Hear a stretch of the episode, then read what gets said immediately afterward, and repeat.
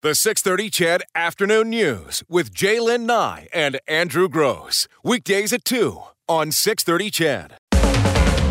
You're listening to the six thirty C H E D Afternoon News with Jaylen Nye and Andrew Gross on six thirty C H E D, Edmonton's breaking news and conversation station. Here we go. It's a day late, but another edition of The Hoot with uh, Chief Economist from A T B Financial, the one and only Todd Hirsch. Hey, Todd. Good afternoon, guys. So I guess from uh, moving forward, we'll have to call you Todd Silver Lining Hirsch. Uh, see, uh, despite what's been going on in the oil industry, you found an industry which showed great growth last year. Yeah, that's right. And I'm trying to buck that dismal scientist. You know, there's a lot of, if you want, you can work yourself up into still quite a tizzy about how, you know, dire the situation is in Alberta, even though it's improving. But I want to talk about a sector that actually has shown uh, a couple of years of consecutive record-setting receipts, and that is the tourism industry, often overlooked in Alberta. Mm. So, you know, before you tell us the good news, and you know, Todd, I like to be skeptical about numbers. Um, mm-hmm. It's one thing to measure the barrels of oil that left the province, but it's another thing to measure the dollars spent on tourism. How exactly do you accumulate the figures to indicate tourist dollar? Well, that's a good question. Statistics Canada last week, they came up with a uh, they came out with a report that tried to do this at the provincial level. And it is an inexact science, because what they're trying to do, there is no tourism sector per se. It's really slices of a bunch of sectors around the province, like the food and accommodation sector, like um, the retail sector, like the sports and recreation sector. We know some of it is tourism, not all of it. But they make estimates, they uh, gauge how many visitors cross the border internationally into Canada, Uh, through re- survey research, tried to determine where they went and how much money they spent. And it is a best guess, so it's inexact, but their best guess for Alberta showed that tourism receipts was about eight point three billion dollars, with a B, in twenty sixteen. That was a record-setting year. And we know anecdotally from what tour operators were telling us about twenty seventeen that almost certainly twenty seventeen was a record on top of twenty sixteen. Hmm. So the sector is actually really doing very well. Could that have possibly have been the in, in part the, the free park passes for Canada one fifty, all of that business? Definitely. I think that was why twenty seventeen was probably the, the is the new high water mark here.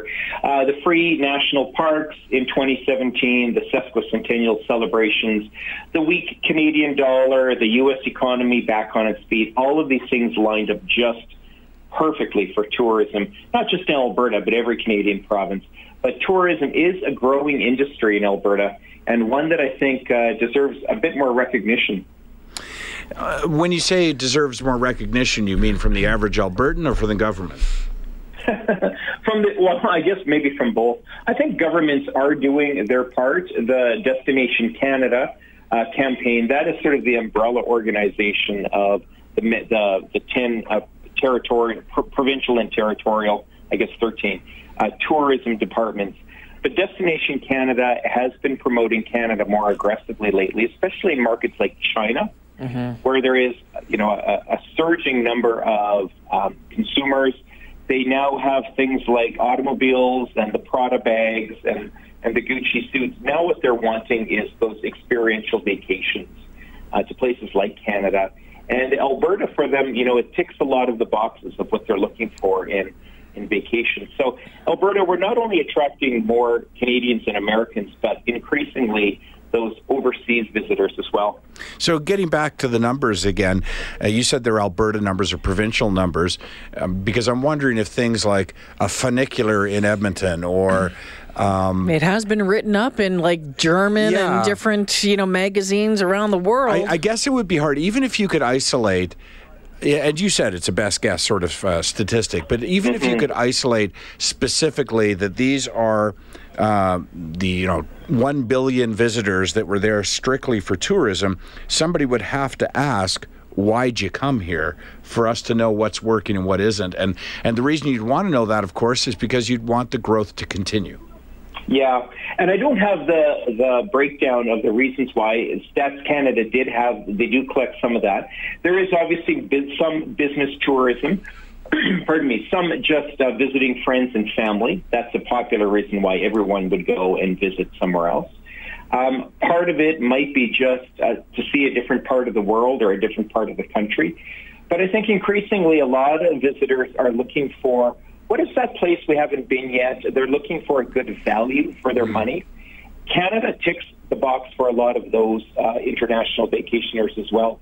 Well, and I would think, Todd, I would, you know, there could be other factors. I mean, it's uh, listen, uh, I'm not coming from a perspective of doubting the numbers. I'm sort of, I'm just sort of thinking it through as you're speaking. Yeah. But there could also be uh, problems in Mexico caused Canadians to be tourists in Canada, or Um, you know, events in the States, uh, political views could cause the people dollar, to say, yeah, to you know, this year I can't afford a trip or don't want to go and support that economy. Or there could be a lot of different reasons. And, and again, so the problem becomes, without being able to identify, say, even the top three reasons, how do you focus your efforts at, at keeping that growth alive?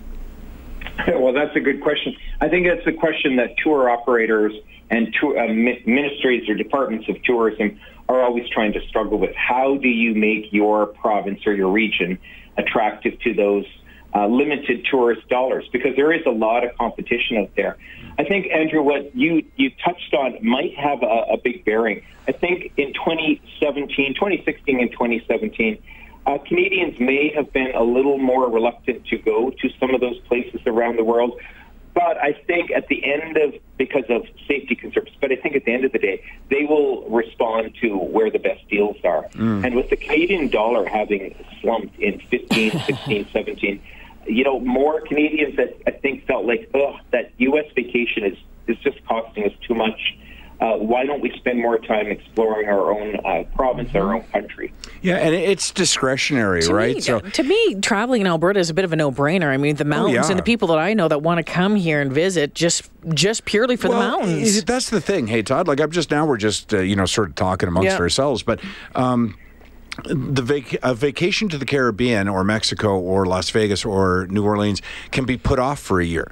Um, it doesn't disappear. Um, it's not like a car that, well, listen, it's not going to last another year, so I have to invest, right? And then that opens up the door to saying, well, you know, Alberta's been on the bucket list for a while. We haven't done it, right? Yeah.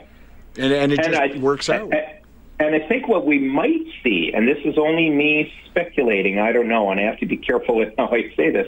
I think a lot of Albertans might be looking at one of their favorite destinations for vacations and saying, I don't know if I'm down with this province at the moment. I might actually stay home in Alberta this year because, in fact, uh, I, I, want to, I want to promote our own industry. I don't know if I want my tourism dollars being spent in the province to the west. Mm-hmm. Well, that's an interesting point. I don't know how much of an impact that will have or yeah, not. That's an interesting point all by itself, because I don't imagine that any of those numbers um, measure Alberta tourism. Albertans who, who you, well, I suppose it would. Albertans who decide to vacation in Alberta. Those numbers are really difficult to get at yeah. because, you know, say for some example, someone living in Edmonton, they go down to Sylvan Lake for the afternoon. Right. Is that tourism? Well, not really in the traditional way we think of it, mm-hmm. but it is dollars being spent outside the Edmonton region in the Sylvan Lake region. So it gets a little bit dicey when you think about people vacationing in, in their own backyards. But all of that, it doesn't matter where the dollars are coming from. If you're a tourist operator in the Edmonton River Valley, uh, Edmontonians spending dollars in Edmonton, it keeps those dollars, you know, at, at home. Well, and that's why we need that funicular to work the in the cold. The funicular needs yeah. to, in the warm. And I haven't cold. been on it yet, but I'm. Either are we. no, no, very few have. I shouldn't say that. It, it was. It a was lot popular. Of people were using it, and then it yeah. got. It was too cold, and then it stopped working.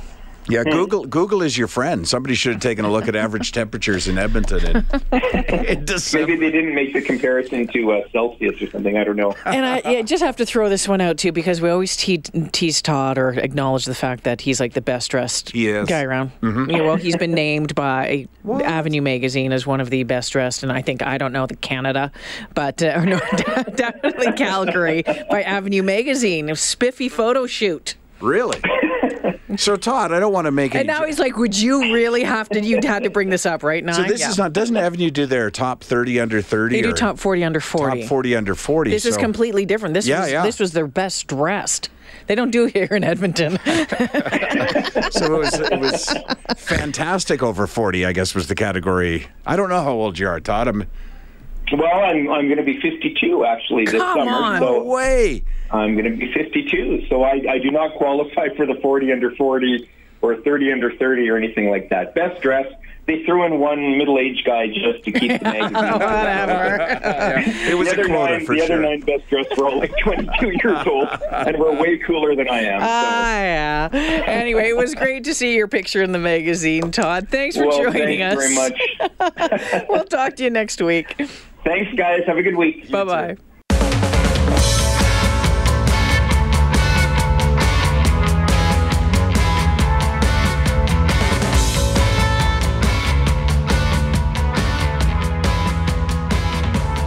You know, sorry, go ahead. Just do want to say, coming up, uh, we're going to hear from Toby Boulet, the uh, the dad of, excuse me, of uh, the twenty-one-year-old. You'll remember him, Logan Boulet, who was kept on life support after that accident on Friday night.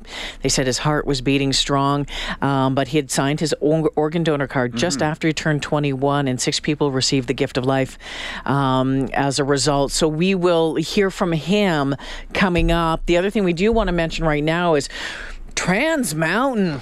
Yeah, we haven't talked about it. Of course, there was some developments over the weekend, but with everything that was happening in Humboldt, that wasn't our focus for the last uh, little while uh, over the weekend or on yesterday's show. But it's worth, uh, of course, mentioning. We all know uh, the situation. The British Columbia government um, uh, threatening in different ways with legal action to try and stop the flow mm-hmm. from this uh, pipeline once constructed. Um Well, they certainly don't want it expanded. They're they, saying they don't, right? So the, you know, it's sort of a legal loophole kind of situation where um, you know, the construction can take place, but then it can't be used to its capacity uh, because they'll restrict the flow. It's a it's a legal maneuver of sorts. You're all familiar with that. Over the weekend, um, Kinder Morgan said that they would Uh, cease unnecessary spending or uh, discretionary spending. I can't recall yeah. the term they used.